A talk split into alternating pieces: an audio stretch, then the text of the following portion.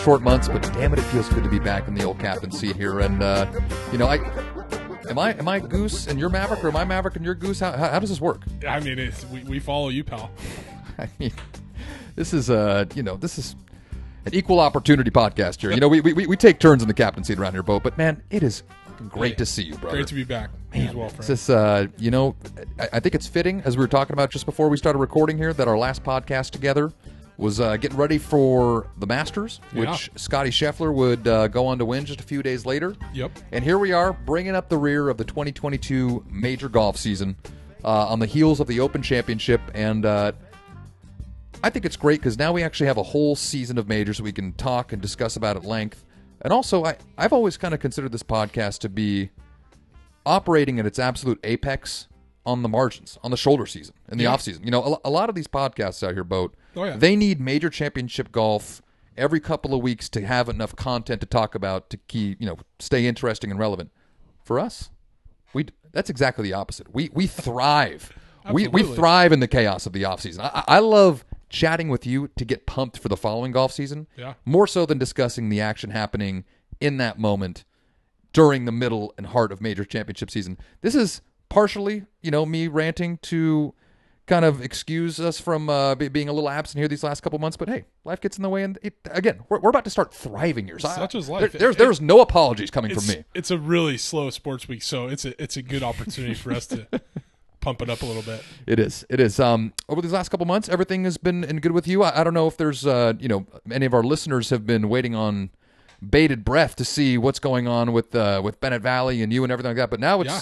it's all happened. Every, everything's doing fine. So you, The golf everything's good with you? Is, is now under the management of Touchstone Mm-hmm. um, LLC. They operate out of the Bay Area. They've got courses everywhere. Um, locally, Presidio and Tilden Park, Mhm. and now Bennett Valley. So I, I I don't know if they still are, but I know that um, Lake uh, Lake Chabot, Chabot. Chabot was there for a while. I I, that's one of them too. Mm-hmm. Yeah. Um, so they're in there. Uh, the restaurant is still not open. They're you know as as all of you know who live in really anywhere, anytime you go to a restaurant, you're going to see the you know help, help wanted sign out front. Um, but I, the, the the shop is open. The course is open. Uh, they're hoping to get the restaurant open sometime shortly. Uh, hopefully before August.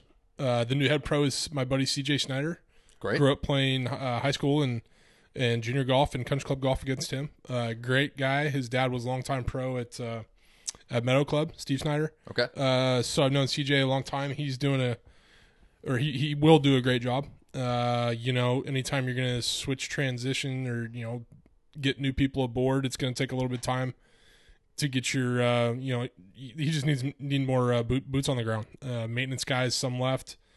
Shop guys, a lot of us left. Um, I'm not there anymore. And, uh, you know, it just takes time uh, before they can feel comfortable and hopefully they they get to a position where they do feel comfortable before you know they start the leagues back up and stuff like that. Sure. really gets hectic with afternoon golfers hoping to play 18 before league and all this and uh, you know it seems like we're in the well we are in the middle of summer but high school starts up back in less than a month. So you know you'll have the high school teams out there um, a lot of moving pieces parts. So I, I think they're off to a good start though. I do Good. Yeah. Have you uh, have you had a chance to go to Bennett Valley since your since your retirement? I've I've gone and putted once, um, just in the late evening. It's a little it's a little weird going to going to the old office and knowing that, that uh, you know I mean, I wouldn't even want to guess how many times I've entered and exited that parking lot. There's maybe like a couple people that have it have done it more than me. Um, not many. so yeah, no, it was weird driving in. Um, but I think it's it's yeah. Got uh, some uh, some actually it is in the works. Um, so I think it's for me it was a good change um, to explore a little different avenue of the golf business. So I'm excited, um, and I wish them all the best because Bennett Valley's still our home.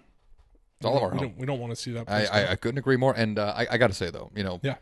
in this moment, and I, I, I, I said the same thing when I saw you when we were coming into the uh, the dojo here to start Yeah. our podcast. That retirement just seems to be treating you exceptionally well. You, you you appear to be thriving. I you, you- Yeah. you, you, look fantastic. I mean, Yeah, you- your skin is great. luminous. I mean, you you just, you just seem like just, nice and tan. Uh, you know, I'm using moisturizer. Um, things are going well. Going on my walks, and as I told you, I've been escaping out to uh, the East Course out at uh, out at Oakmont, or I guess it's the Sugarloaf Club, maybe not. Technically, it's at. Uh, well, I, I got to play it for the first time in several years yesterday morning, and uh, my playing partner told me, "Do you want to go to Sugarloaf?" And I was like, "I have no idea. I have no idea what the hell that is, man. I you like I d- d- and he's like Oakmont East. And I was like, Yeah. "Oh, okay, yeah, that's, It's a treat. I got it. I just been going out there um, evening when it's super shady. It's they got the pond there and all sorts of shots that you can hit around the green. What's the uh, what's a mosquito situation in the practice screen with the pond right there? Zero mosqui- mosquitoes reported. Great. Yeah, Whew. It was. That'd have been my only hesitation for an evening out there. That's, that's haven't been nipped once. Great Um, and it's you know as I told you before, five thirty p.m. Usually jot a couple hours in, and there's like five cars in the parking lot. I literally, if I see a golfer making the turn from nine to ten, I'm like, wow.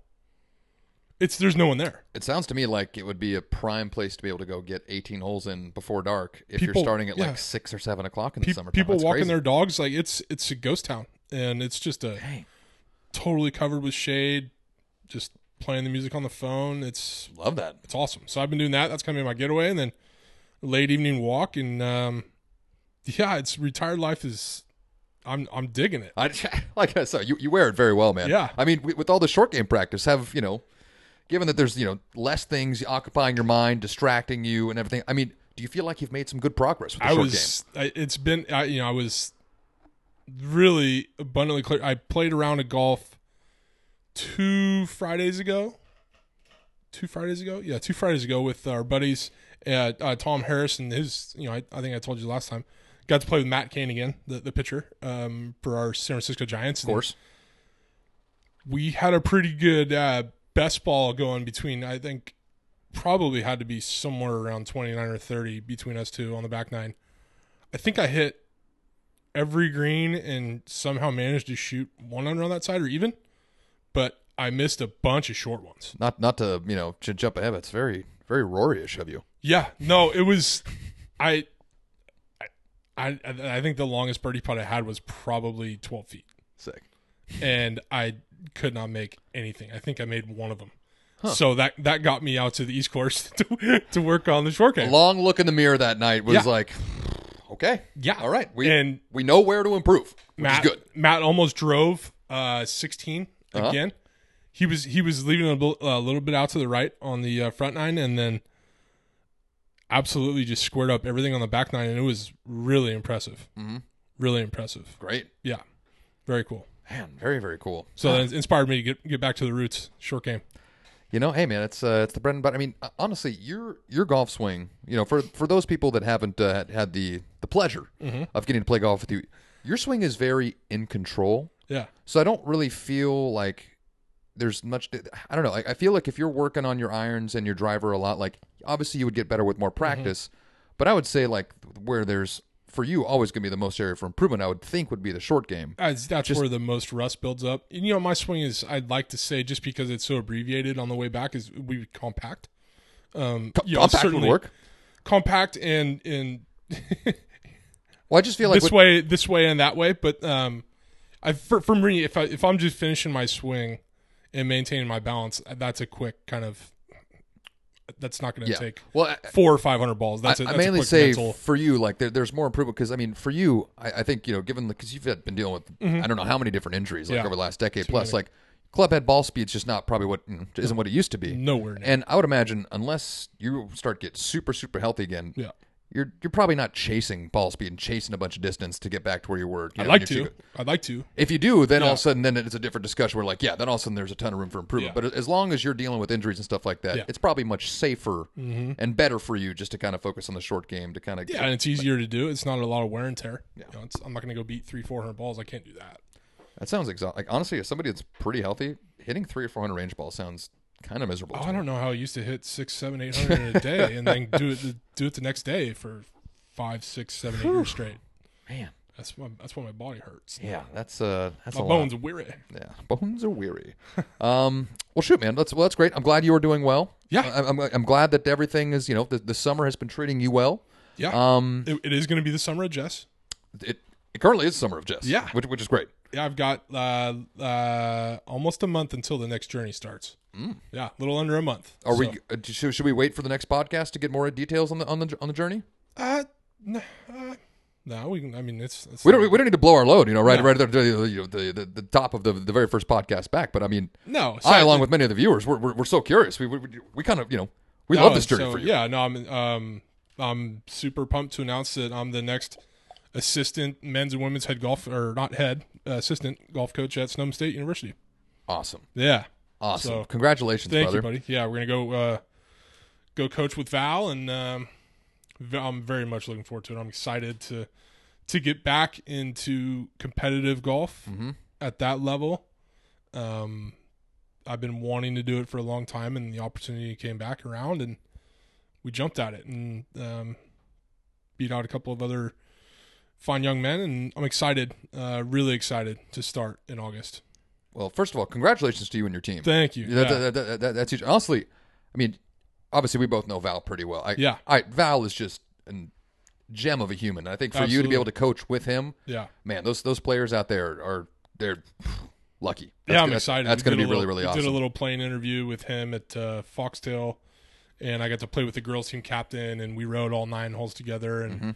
Just kind of talked about philosophy and college life, and you know, kind of things that we both need to improve on, and my college experience, and the whole thing of playing a you know a three round tournament where you mentally you can't get down on yourself for a couple bad holes in a row. It's like Mhm. I got a lot of golf, so it was a it was a blast meeting Sam, and um, looking forward to working with her and her teammates and the guys as well. And so uh, I'm super excited. That's awesome. Is this a, is this going to be like a, a year round thing? You know, Yeah, it's okay. full full time uh, full time position. So um, yeah, awesome, yep, dude. That's really exciting. I'm Yeah. really stoked for you. That's going to be awesome. yeah. I'm I'm I'm I'm really excited. Can't wait to dig in. God, summer of Jess leading into just a Yeah. sensational year of competitive collegiate golf. Yeah, we love that. great. Although, given that it's a full time position, I assume this means that uh, Yep. Yep, they're gonna be, and I, I'm gonna. Uh, I, I I texted Dean. He's on vacation, but um, and, and I I already let my players know before I told anyone else at Montgomery. sure.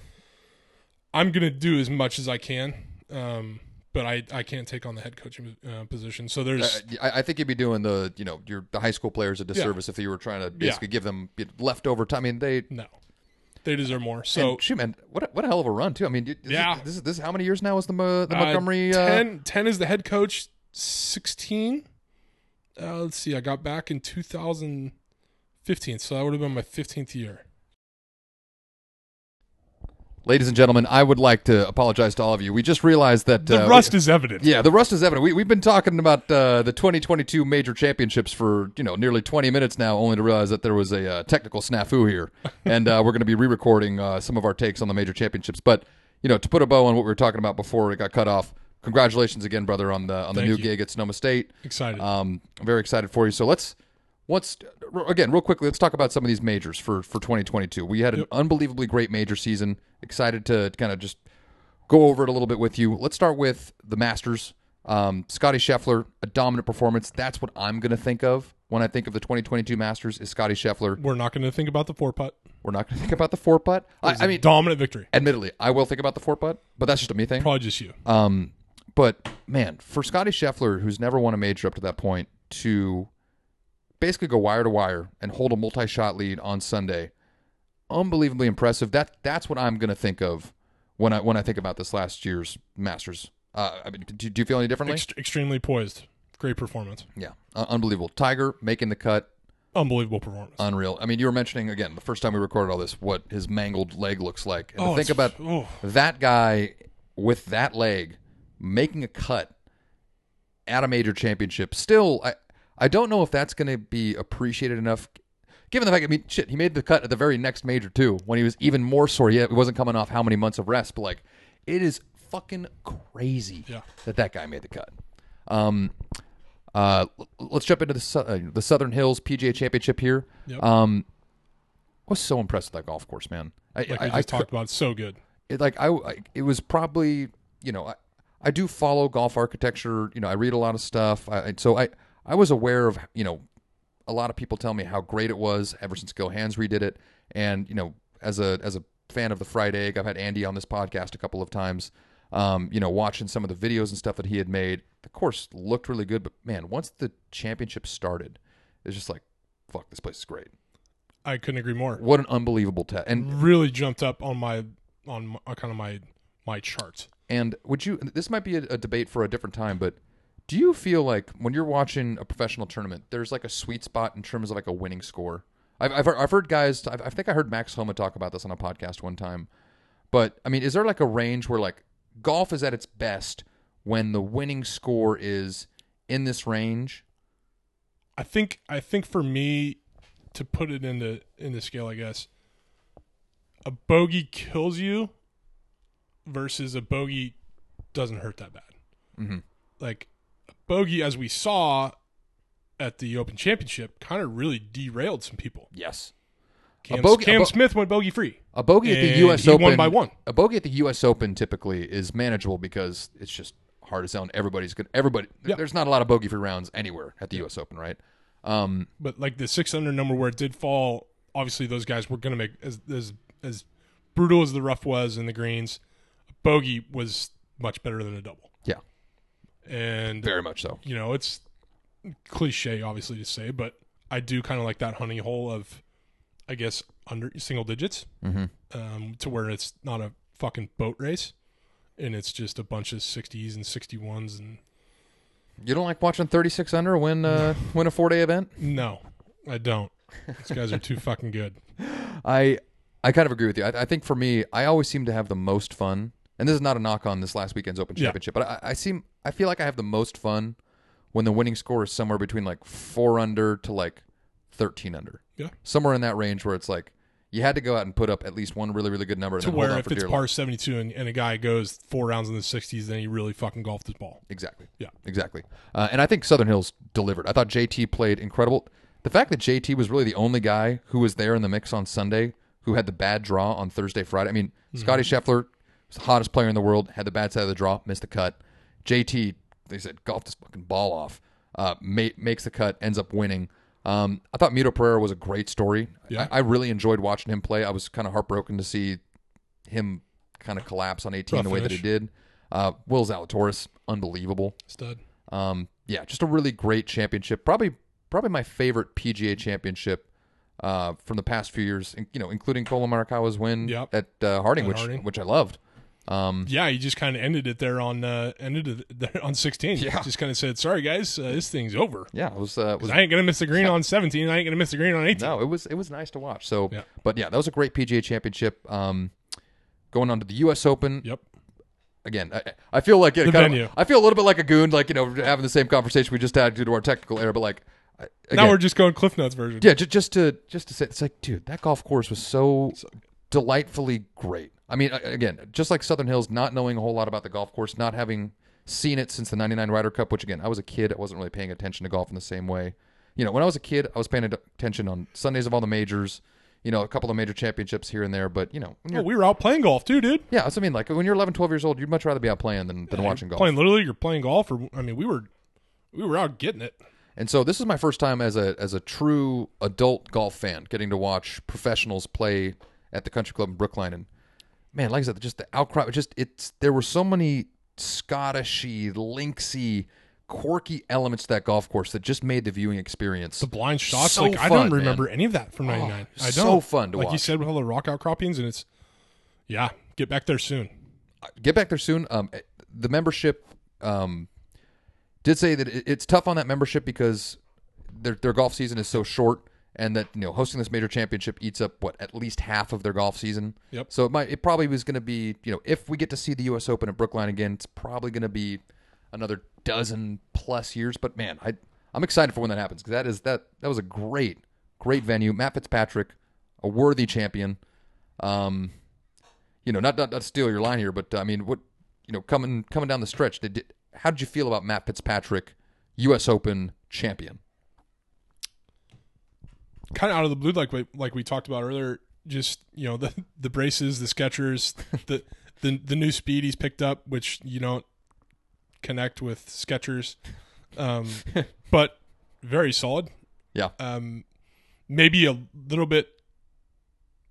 I'm sure he, you know, after winning the USAM at at Brookline, probably had a lot more European pressure. Sure.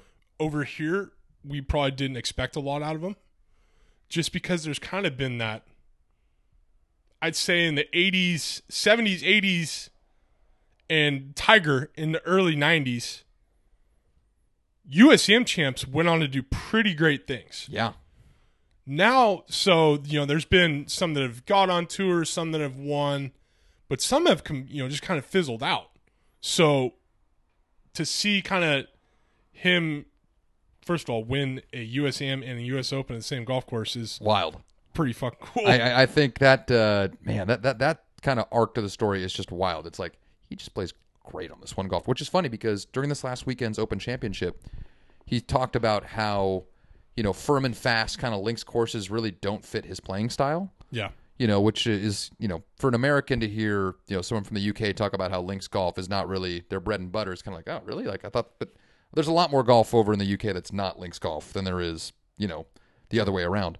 Um, but man, to for you know for an Englishman to go in there to a quirky, wild golf course that was actually playing pretty firm, you know, by U.S. Open standards, Yeah. was just awesome, man. It was really spectacular. Will Zalatoris showed out again for the second straight major. It was just just awesome. Um, and then let's let's wrap this up with the tournament that actually just uh, concluded here, boat. Um, the Open Championship. Again, I mean, what can you say about the performance by by Cam Smith on Sunday? I think, as you mentioned, Cam Young might have been just as impressive in a very different kind of way.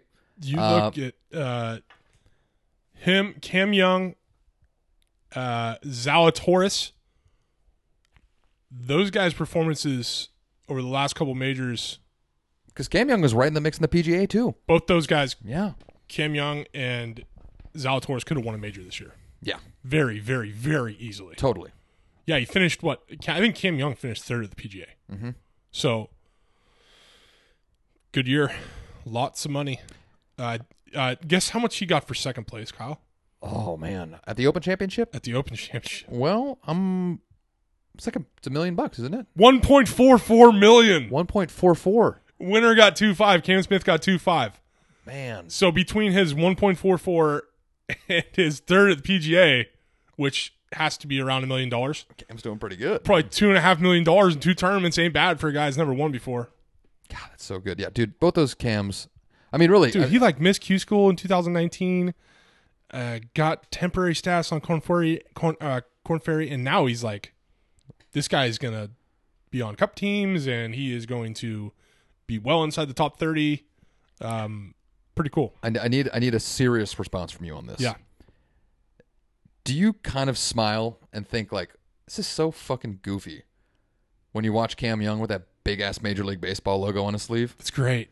Like, part of me really likes it, but I'm like, Him, it- it- like, is Billy he, Andrade. is he just a big um, baseball fan? Like, is MLB paying this yeah, man with that? I- that- I- they are for I- sure. I, I mean, you got they definitely are, but like, man, that's just someone else, someone else uh, used to be sponsored by them too, and he wore a big old bucket hat. Um, I think it's it's it's guys from the Northeast because their connection, they're probably close to Cooperstown. sure. Um, ah, God, I he's, he's a young guy, but uh, I I love seeing the logo on the left sleeve all It's- day. it's- if I ever make it to the tour boat, you know, I, I mean, I think you know, I, I don't want to make you pledge here, but I really think that if either of us, if something breaks, you know, if the summer of Jess goes extremely well, Yeah. and all of a sudden you find yourself another two years from now, you know what? I just took a look at my handicap, and I'm actually a plus seven right now. I think I'm, I think I'm going to go for it. I, I think we should be making a huge effort to reach out to the PBA, the Professional Bowlers Association, to be the first guys on tour rocking the the PBA logo. You know, to really advocating for professional bowling, similar to the way that Cam Young is, is encouraging people to go out and watch Mike Trout and Shohei Ohtani and all the other you know stars of Major League Baseball. yeah, that'd be cool. I mean, the fact that that's the only other major sports league Well, that you remember, advertises on like a um, golfer, right? There, there's no NFL guys. There's Well, you no. remember Ben Curtis and Payne Stewart were NFL guys. Were they? I, I don't remember that Ben at all. Ben Curtis and, and Payne Stewart wore uh, that that teams in that area where they're at that week on tour wore their gear.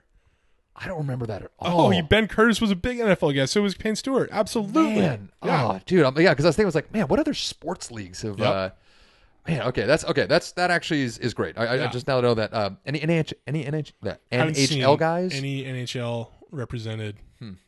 No All right. soccer. Um, pretty cool though. Okay, there's, there- there's room for growth. Yep. Um, I guess we are burying the lead, and we're now, we're now back to the point where we realize that we have been cut off. So now Yeah. now now we're back. We in- caught up. Um, you know, as great as Cam Smith played, and as great as Cam Young played, is the storyline that's going to be remembered from this Open Championship going to be Rory? And interesting, I don't think it necessarily should be from a sense that like Rory like blew it, yeah, yada yada. Like, because I mean, I think Cam Smith just went out and got it, and I think that's hopefully what I will remember I don't. it's just I don't think. I don't think Rory lost. He shot what Shot, two. shot seventy. He shot two under on a very gettable golf course where everybody else was hitting the gas pedal. I'm sure he's really kicking himself. He's gutted He's for sure.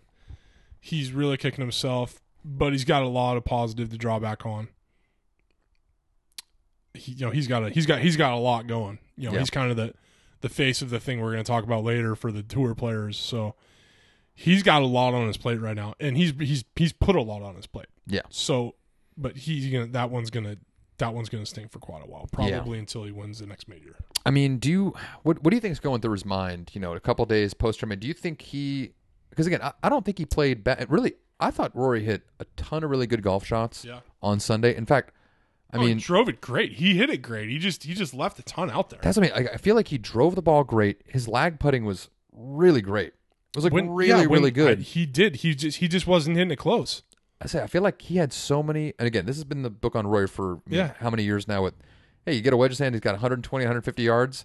There's like what 100 guys on tour that you trust more Yeah. to get it inside five feet than Rory, Yeah. even though he's like one of the single most talented And players in the whole world. Zinger called it in the middle of the in the middle of the round. He's like, "Well, it's pretty evident who I want putting my ball right now, and it's Cam Smith." Yeah, for sure. That was that putting display. He put the up and down on seventeen. Get the fuck out of here. It was so dirty. Like I, I he mean, just again, poured it in, dude. and I think He's a guy's a just a beast mentally.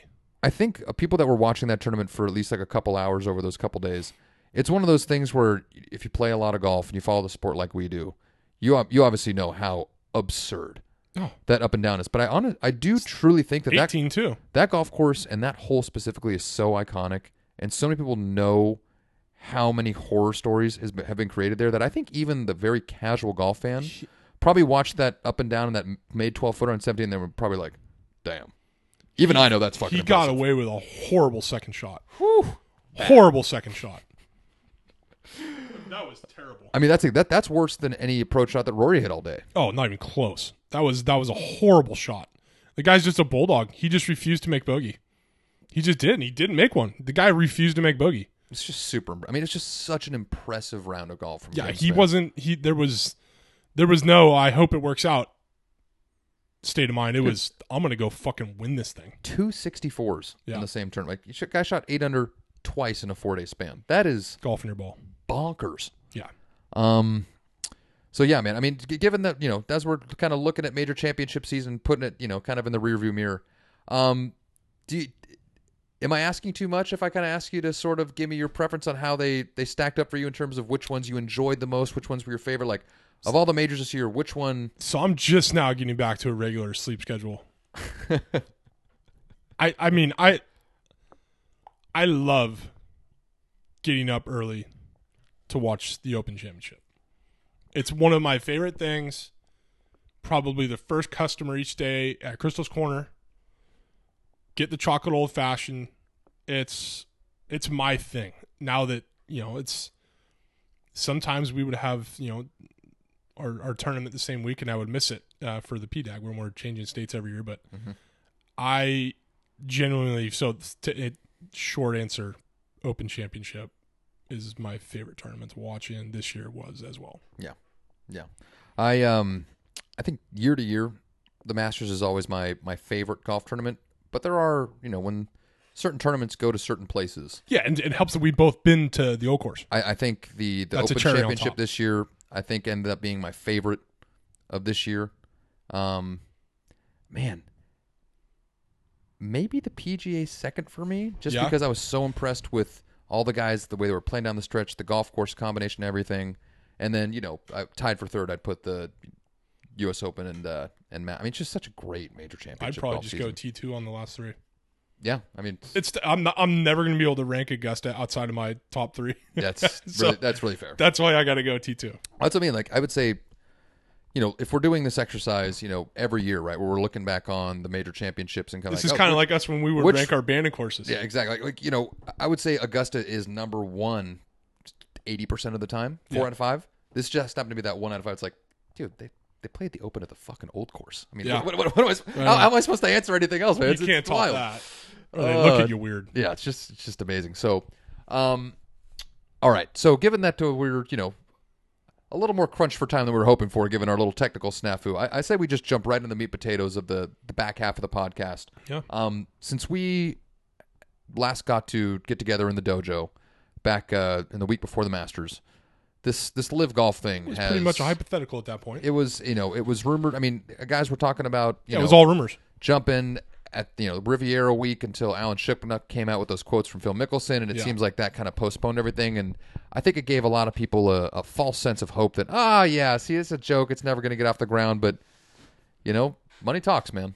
Yes, it does. Money, money talks, and uh, it it does seem as though the sovereign wealth fund of Saudi Arabia has, uh, you know, is is not enough of a deterrent for many guys to to cash in and uh, you know collect. I mean, again, before we get too far into it, I think we can both agree that in the the world of professional sports, golfers in general are radically underpaid when you consider how hard they work, the hours they put in for their profession, and what they do compared to other American professional athletes. Is that fair? I mean, when Very fair. when you got guys, you know, eighth, ninth guys on a basketball team playing 12 minutes a game and making 25 million dollars a year, and then you have some of the best guys on tour, you know, their winnings getting capped at four and five million. It just doesn't. Now, obviously, this is America. Like, it depends on how many people are watching your product. There's not nearly as many people watching golf as there are the NBA. So, like, I, I get, I get the economics of it, but I'm just saying, from a pure athlete, like, like and logistics t- standpoint. yeah, I mean, like golfers, they work so fucking hard. They break their backs getting to all these places every single week on on their own. It's Yeah. like so they are compared to other American professional athletes. I do think they are grossly undercompensated for what they're able to do. Well, yeah. If, I mean, if you're looking at the the major sports leagues, right? You say the top 125 players in the MLB are making a fuck ton of money. Juan, top 125 players in the NFL are making a fuck ton of money. Juan, Juan Soto, future San Francisco Giant, just turned down a contract for four hundred and forty million dollars. Top 125 players in the NBA are making a fuck ton of guaranteed money. Guaranteed money. So there's some heated arguments out there. There's a lot of he- in a lot of my text threads. A couple guys versus the majority. What I try to explain is coming from my background and someone who wanted to play on the PGA Tour and put in so much time for so many years. It'd be really, really hard. And I saw Colton was talking about it today on actually Pat McAfee's show with AJ Hawk. It'd be really hard to turn down ninety or one hundred million dollars. hundred percent. And I and again, somebody That's that's you're setting up your family for five, six, seven, ten generations. That like that's generational wealth to where you just make money on your money. Um, that for a guy that's maybe got a couple young kids and maybe went through a bad stretch in the in the spring and is hanging around the 125 number. I- like I get Like why Taylor, you know, Taylor Gooch was playing well, but you know, some and you, you get these like young kids, you, you know, recent USAM winners, or the guy Puig from uh, Puge from Arizona State. It's like, I get why Pat Perez took it. You know what I mean? yeah, Pat Perez and Phil, but like they, he was saying, if if Phil would have just said, okay, guys, I'm 51, financially, this makes a ton more sense for me to do this. I don't really think anybody would have taken much of an issue if Phil had just come out and said that. Pat Perez, I mean, a lot of people would have been like, had no filter, and he he put it very, you know, that guy's grinding to keep his card, and someone's going to offer him this amount of guaranteed money, just like all these other professional athletes get in their contract, guaranteed money. So that I understand that. I understand people having an issue where they're getting the money from too, Sure. but it's it's at the end of the day, it's we're a pretty capitalist uh, country. Um, it's hard to turn down guaranteed money. It really is. Oh yeah, and I think you know, at, the the people that are condemning this, you know, the fans that are like, "How could you do that?"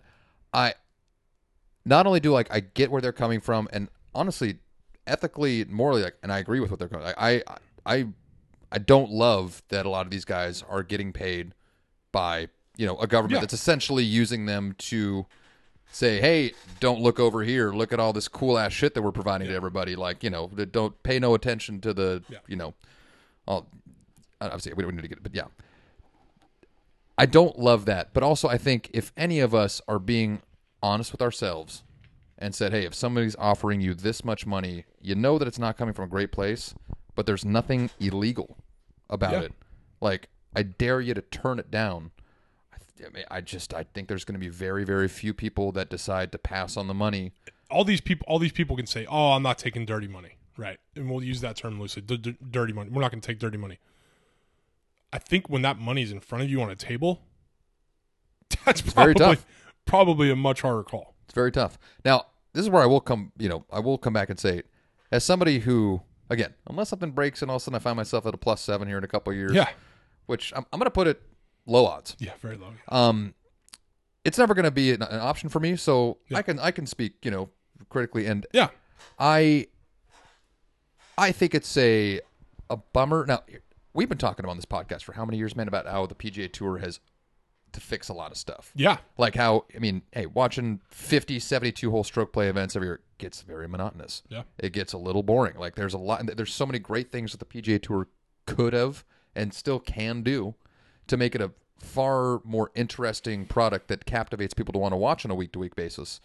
Um but to have so so many of these unbelievably talented golfers go and play what I'm still considering to basically be glorified exhibition matches.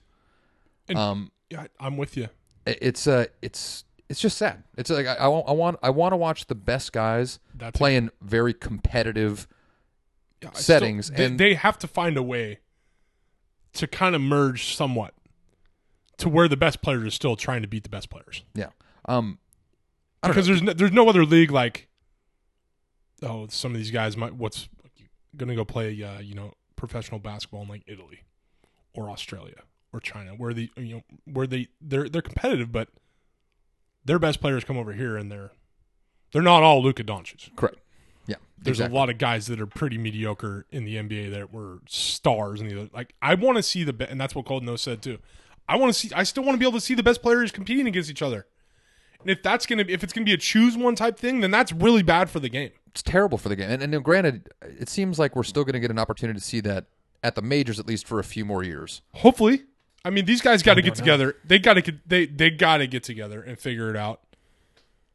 Because if there's people say like Cam Smith who goes to the LIV supposedly next week, if you're telling me I can't watch that guy play in the majors, devastated. But you know what though? I mean, obviously you've heard the reason that it would probably be a good time for Cam Smith to jump to LIV. You know, according to his team, who he's man, that was such a chicken shit answer at his press conference afterwards. All the guy wanted to do was pipe beers at that point. I'm gonna which, give him a which, pass on which, that. which is total. And honestly, I wish he would have been like, honestly, man, like, no comment.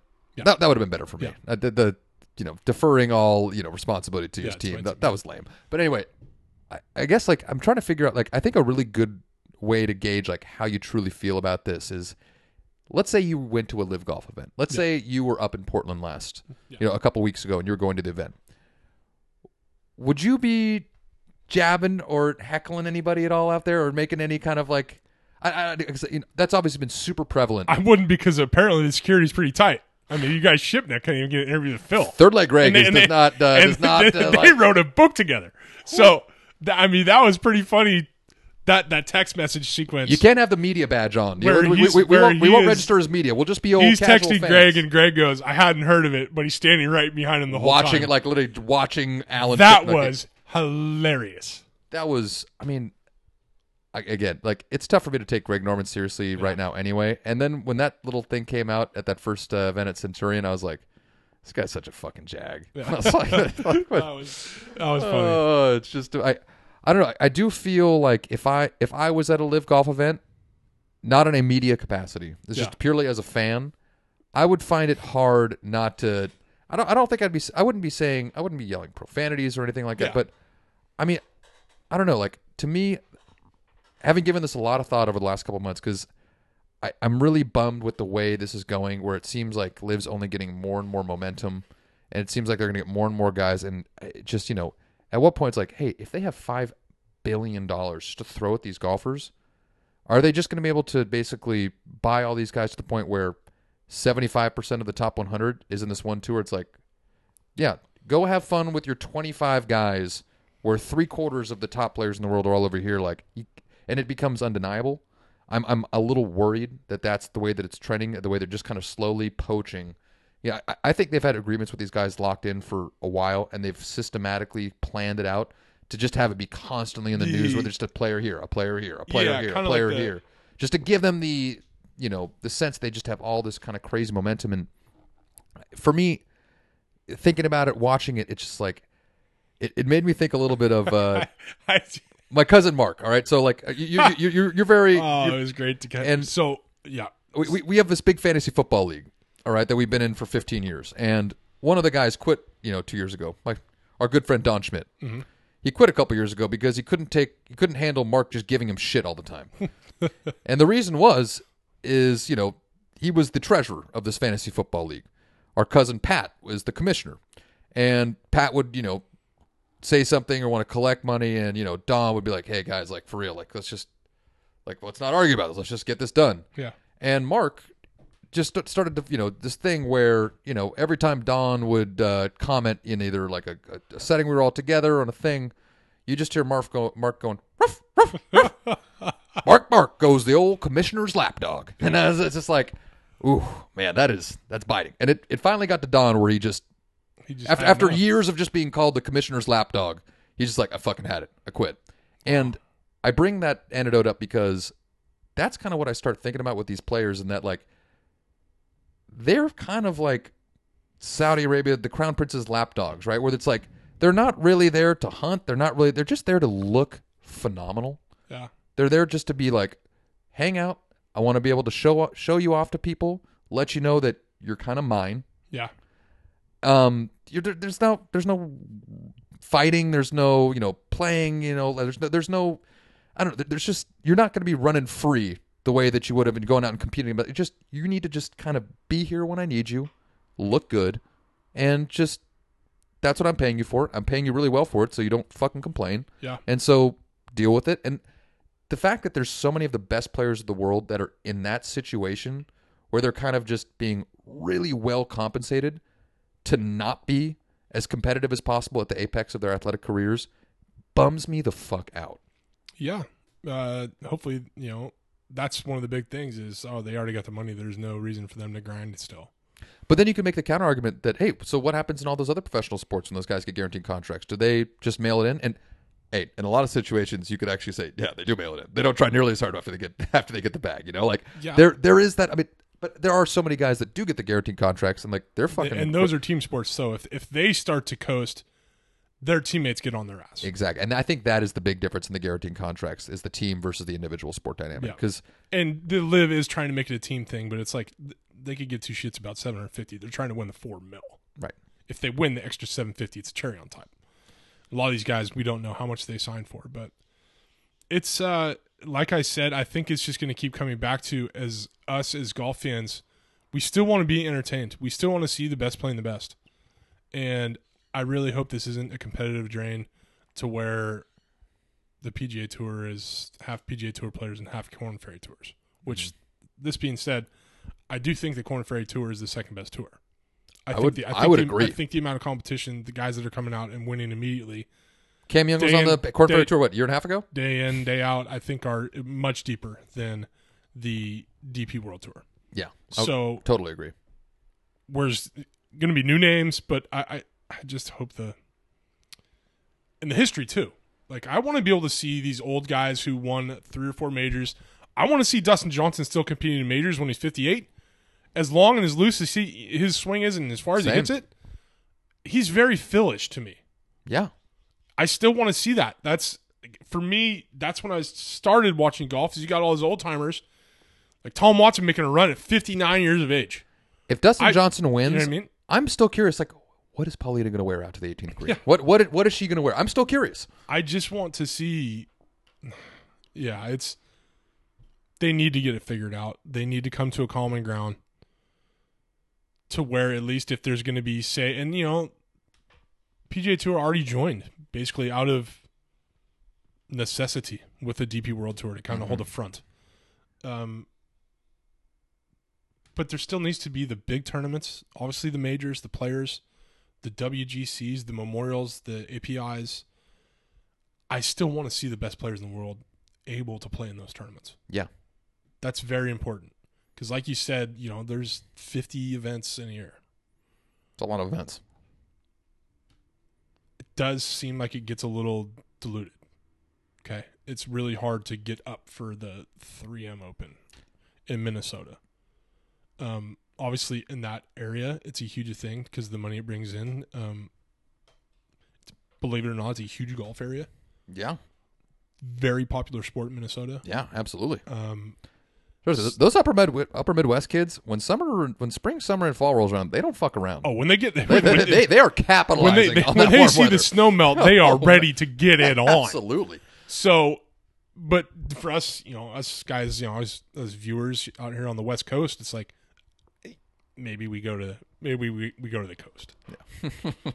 you know, No, but yeah, I, I- maybe we go to Tahoe. I completely agree. I, I- I completely agree. And uh, yeah, I mean, whatever the current format is for the PGA Tour and the way they've been doing it for years and years, like you said, with just too many tournaments for the, you know, even really big golf fans to care about. I mean, serious diehard golf fans, you know, which I- I, I think you'd at, at very least put us on the fringes of and say that Yeah. we're, I mean, we host a fucking golf podcast for Yes. Christ's sake.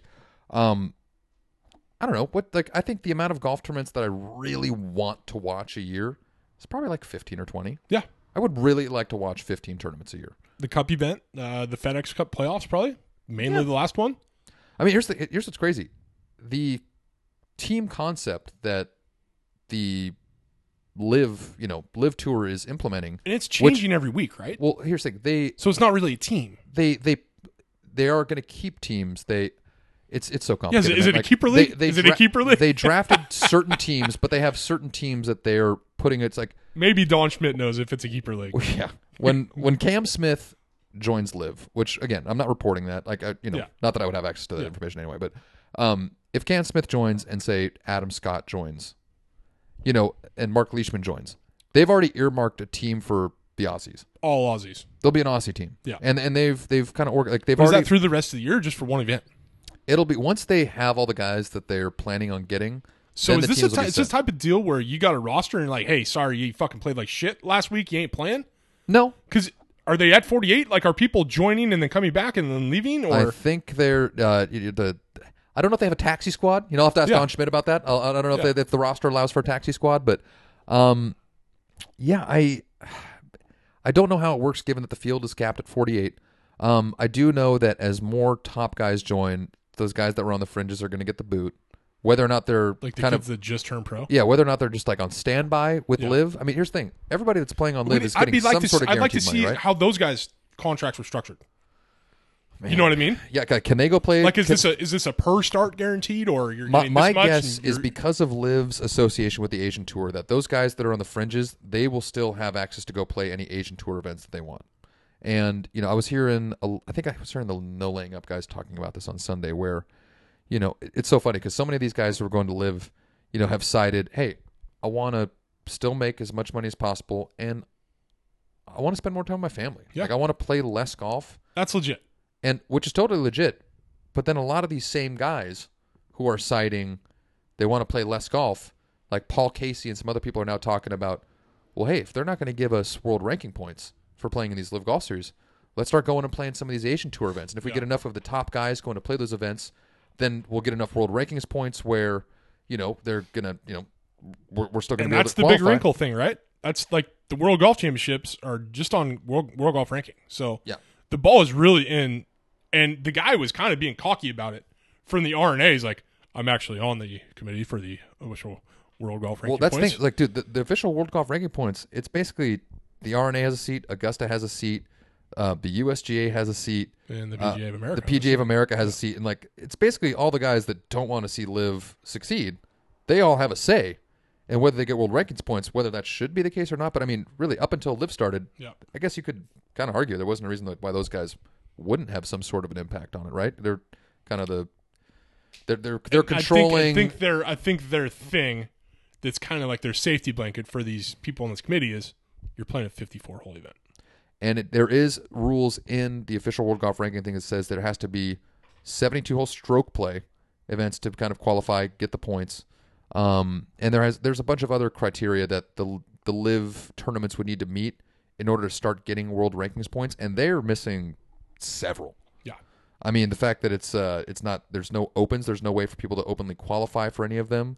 That's a huge, you know, issue with them getting the world rankings points. Like you said, 54 holes going to be an issue. So I, I I'm very curious if, you know, once LIV gets these guys in the door, they've paid them. It's like, "Hey, you made the, you made the money that you wanted to come make. We're adapting. You know, we're we're figuring this out." I mean, they really they're figuring this out on the fly. Yeah. LIV is. I mean, the whole team concept that they're utilizing is something they stole from the professional golf league, the PGL, who they were actually partnered with originally. So the PGL, which was this, you know, we've been talking about this last couple of years, was a an upstart league that wasn't necessarily trying to challenge the PGA Tour. They were trying to position themselves as a complement to the PGA Tour, where maybe they had like a section of the season in the fall that would go to team golf, right? Make it a little easier for these guys, mm-hmm. not so much traveling around, and you know, kind of add some variety in the and the PGA to their detriment. And and this is where again, I, I've heard some people talk about you know Jay Monahan's role in all this, and I, I think it was Todd Schuster, Tr- Tron Carter with uh, uh, with the no laying up guys. Like he should be fucking fired. The fact that there was all this stuff, there was rumors about LIV, the Saudi golf, event, and Jay wouldn't take a call. He wouldn't. would- He refused to, you know, entertain the PGL or do any this kind of stuff like that. And only after his face is in the mud is he trying to scramble to figure things out. And I, I don't disagree with him actually on that point. And even Yeah. though it's a players run league, I think their their leadership really dragged their feet on this way longer than it was than than they should have. And now they're paying part of the price. But to get back to it, is that this team format was the PGL's idea, and originally the PGL was partially funded by the Sovereign Wealth Fund. And all of a sudden, when people learned that the PGL was financed by these guys, a lot of sponsors started taking exception, and so the PGL said, "Okay, fine. We know we've actually got a great idea. Let's find some other funding, and once we can secure that funding, we'll, you know, we'll, we'll make it work. We'll, we want to work with the PGA Tour. We, we want mm-hmm. we don't want to like just blow professional golf. And as soon as they basically turn down this, you know, the wealth fund's money, they were like, well, fuck that. We're going to pay for the whole thing. All this really needs to work is money anyway. We'll figure the rest out later. So they just Yeah. poached. They basically have a bastardized version of what the PGL, because the PGL was actually going to have the king where it was going to be like other professional sports franchise where there was actual owners Gotcha. of the teams and that had sponsors. It was going to be. I don't watch a lot of Formula One, but the way it's been described to me is it would be very Formula One ish Gotcha. from a team perspective. Um, and the PGL is basically just doing kind of a sh- shittier version of that because again, they just wanted to get this thing going. They're like, we have all the money in the world.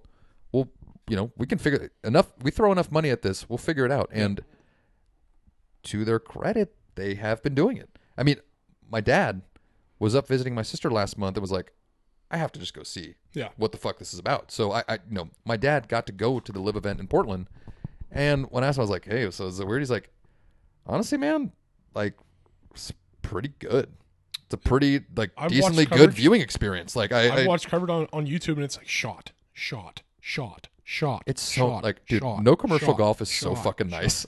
So much golf. so Jerry, fucking Jerry nice. Foy, uh, Jerry Foltz, a familiar voice from the Golf Channel. So, no moss though, right? Uh, now they got their, our boy Dave Feherty coming in the mix. to well, I don't, I don't know if they're they're gonna like, you know, you don't think they'll put Feherty in the booth? I, I don't know if they'll share. Um, well, it's like, how many booths do you have? Because it's a shotgun start. yeah, So, it's fair. yeah, uh, interesting. We'll see. Um, I don't know. It's I don't think Foltz would uh, sign on for one event or two events. Yeah, probably not. Uh, what, what do you think about the the crop of guys they've recruited so far? Is this, to me, this actually? If you're going to ask me which guys we're gonna we're gonna jump, a lot of the guys that have are guys that I probably would have guessed. I'm kind of surprised by Dustin Johnson. Um, Okay, interesting. I I was when I heard how much he got, then I was like, okay, but he's still one of the top players in the world, and on any given week can win a tournament. Doesn't matter what tournament it is. Um, now that they're getting up and comers like Cam Smith, that is that will be the single most shocking one that's a big boy. One. yet. If they get Cam Smith, that's the first one I'm gonna be like, fuck. This is and we could all see Brooks kind of on the decline. I if Brooks if Brooks had won a fifth major in the last 24 months, do you think he goes to LIV? I don't know, and we'll, we'll never know because it just doesn't look like he's He doesn't look right. doesn't look like Hasn't looked right for a it- while. Working at it like he was before. He doesn't look hungry at all. I, I think they were able to get Brooks at a very vulnerable point in his career where he was like, "Fuck." Maybe Where I'm- he he kind of just was like, "Fuck, okay." um, I don't know that Bryson did not shock me. Not uh yeah, coming off the injury I don't know. You know, being from Fresno, going to college at SMU, kind of that all American always wearing American flag stuff. That one I was kind of shocked at. But he's outside the box thinker too, right? So you so you were equally shocked by Yeah. by P Reed going that as well. P, yeah, P Reed, um, you know, his game isn't what it used to be. Um, you know, you're starting to see, see a theme with a lot of these guys that are. Honestly, I think they're hoping that their lawyers can can keep them eligible in these other. I think a lot of these guys are taking a flyer on their lawyers. I really do. for sure. I again, I not not to. This gets into every section, I but I, I do just kind of want to ask your two cents on this because part of this almost feels, you know, a little political, and I think you know that's the whole reason that people have a problem with uh, the LIV tour is that Yeah. it's it's they're- the political aspect of it. Um, I, I was not shocked by Dustin Johnson just because as soon as before they had any players and they announced the venues, the fact that all the Trump properties were highly featured, you know, that several Trump properties were going to be and then, you know, involved. And then if you follow Dustin Johnson and Pauline on Instagram, you notice they they're very very cozy with the Trumps. They they, they spend a lot of time at uh, Yep. at Doral and everything like that. So when he jumped, I was like, well, Trump's a big part of this thing. He's you know, and yeah, that that seems like it makes sense. Like you know, if he's you know if he's tight with Trump, then And why- Trump obviously does not like the PGA Tour, so no, and Trump had some wild quotes today. yep. He had some wild quotes today. which actually, as we're going to get and wrap this thing up, I'll, I'll share some of those Trump quotes. But then, you know, just to finish my thought is that it does seem like, and I think there's, it's obviously not the case, but do you get the sense that like a lot of the guys that have gone to LIV versus a lot of guys that have stayed on the PGA Tour seem like they probably very much sit on one side of the political spectrum versus the other? I would say so. Yeah. Um, I, I kind of got that feeling, you know, just following the guys and kind of the way they've talked about, you know, off course stuff over the years and whether they've jumped. It, it was just a small observation that I had. Um, but we're talking about Trump's comments were wild yeah, today. Uh, to quote, all of those golfers that remain, quote, loyal to the very disloyal PJ. God, the guy is just a fucking wordsmith. God, it's just incredible. In all of its different forms, will pay a big price when the inevitable merger with LIV comes. And you get nothing but a big thank you from PGA officials who are making millions of dollars a year. If you don't take the money now, you will get nothing after the merger takes place. And only say how smart the original signees were. Yeah. I don't see a merger ever happening. I see something. I think I think something's got to happen. I would actually not be opposed. Like The the other quote that I'm going to share with you before we we sign off here, uh, who I actually thought was probably the person that I agree with most uh, that I've heard from the professional players was Patrick Harrington. Had a real had, had some really just succinct, direct comments, kind of on everything. Um, actually, no, I'm, I'm just going to share those real quick right now Yeah. for you. And so Patrick, when he was uh, questioned about this, I think it's like two weeks ago. Patrick's quote was, and I'm going to really fight the urge to do any kind of an Irish accent here, so I'm sorry. um, I actually don't have any problem with the guys who have gone to LIV. Uh, they're going to go and do their thing. Everybody's got to make their own choices, but you make a choice. You make your bed, you sleep in it. That's it. It was very clear that the guys who didn't go, especially guys who could have gone, who possibly would have had offers on the table, they've taken a big, you know, somewhat of a financial risk and they made a big decision not to take the money. The guys that have gone, there was an incredible amount of money on the table, and there's really no other reason that you would sign there. That's it. Money. No other reason. Yeah. It's not going to make their golf better. It's not going to make it's not going to do anything that they could have done playing anywhere else. They've gone for the money, and there's great money on the table. I mean, like I, I don't understand what the big, you know, they're professional golfers, and everybody has got to make that decision. I have no problem with those guys. They're going to remain my friends. I certainly have no issue with what they've done. It was very, but it was very, very clear that there would be severe sanctions for anybody that went to LIV. But I honestly don't judge the guys that went for the money. It's a pretty good offer, and then kind of paraphrase like, look, the only thing that I think is weird is how all these guys knew that if they go, there are going to be consequences. The guys that went took the money and then are crying wolf about this is unfair, this is unjust. Like, like that's the only part that he had any kind of an issue with. And I actually, I think that's where I ended up on all this. Is that like I'm bummed that they went, but I'm not like mad at any of those guys. Like, I'm not mad at them. We're, we're not in their shoes. I, I- don't sports hate them Yeah. the way that I hate like a lot of Dodgers players growing up or anything. I, I don't Exactly. I don't sports hate those guys, but I just think it's kind of silly that they were very and I very aware of what I was going to guarantee happen at if they some point. Greg Norman, Norman, and his attorneys are telling their agents and the players' attorneys, "Hey, there's never been a precedent, especially like the Phil and Dustin guys are going. You guys have a lifetime exemption on the PGA Tour. Lifetime exemption. Like Tough to if fight- someone, tough to fight someone, that. someone, if someone like broke down that in court, and I guarantee there's a lot. Of, there's so to a ex- in a certain extent, they had to know that they were taking a chance. But I guarantee a lot of these managers who are getting a piece of the money they get are going, no, there's there's no way the PGA Tour is not going to be able to allow you to play in tournaments. You're a lifetime member. So but there's a lot. Uh, I would love to see, you know, the guy that just follows the uh, the Monday qualifiers. I would love to see someone start a Twitter account who just follows the attorneys of these guys that went to LIV. That would that would actually be riveting. Stuff. That Twitter feed That would be would be unbelievable yeah, that would be really really good. Um, because they are busy, busy, busy. Yeah, it, it's it's funny, man. With all this kind of stuff like that, it really seems like a lot of us are just. I, one of the biggest turnoffs for the LIV stuff, aside from where the money's coming from, is the kind of the fact that it's so obvious Yeah. that it's It's the money. the money, and yet like so many of them, not named Pat Perez, are there to grow the game. They you just a great opportunity, and it's do like you think all I think a lot of people are like you're insulting my fucking intelligence. Like, you I- I, talked don't, about- like I, I don't. You talked about like all this has been put in place and is just okay. You're gonna announce then. You're gonna announce then. But I do you think they're like, well, Phil, you've had no problem putting your fucking foot in your mouth. You're our guy. like you're our guy. When the dust settles, someone's gonna start the argument. Okay, maybe you know how did the PGA Tour come up with this extra 160 million dollars? Right? Maybe you're the you're the guy, and that's what Phil came out. He said he was doing it for the players. So maybe at some point down the road, Phil's gonna be like, "You guys fucking owe me," Yeah, right? dude. Honestly, I hope Phil is. Because he looks like a fucking ghost on the golf course now. Dude, I, that's exactly what I was. about- His aura on the that golf was going to be the last thing I was going to. I was like, when you when I've watched Phil these last two tournaments, like he looks fucking guilty to be there. I've never seen anybody look less happy or like He looks so out of place for the guy who always had the most charisma and for the guy that looked like he swagger. he by far was the person that belonged most. Now he has flipped the coin and he's the exact opposite. He looks like he doesn't fucking belong on a golf course. right now, Phil is a lifelong alpha that is just radiating beta energy. He's all fuck. All my sponsors are gone. I ain't gonna fucking shave shit. How about how's my beard look? Right?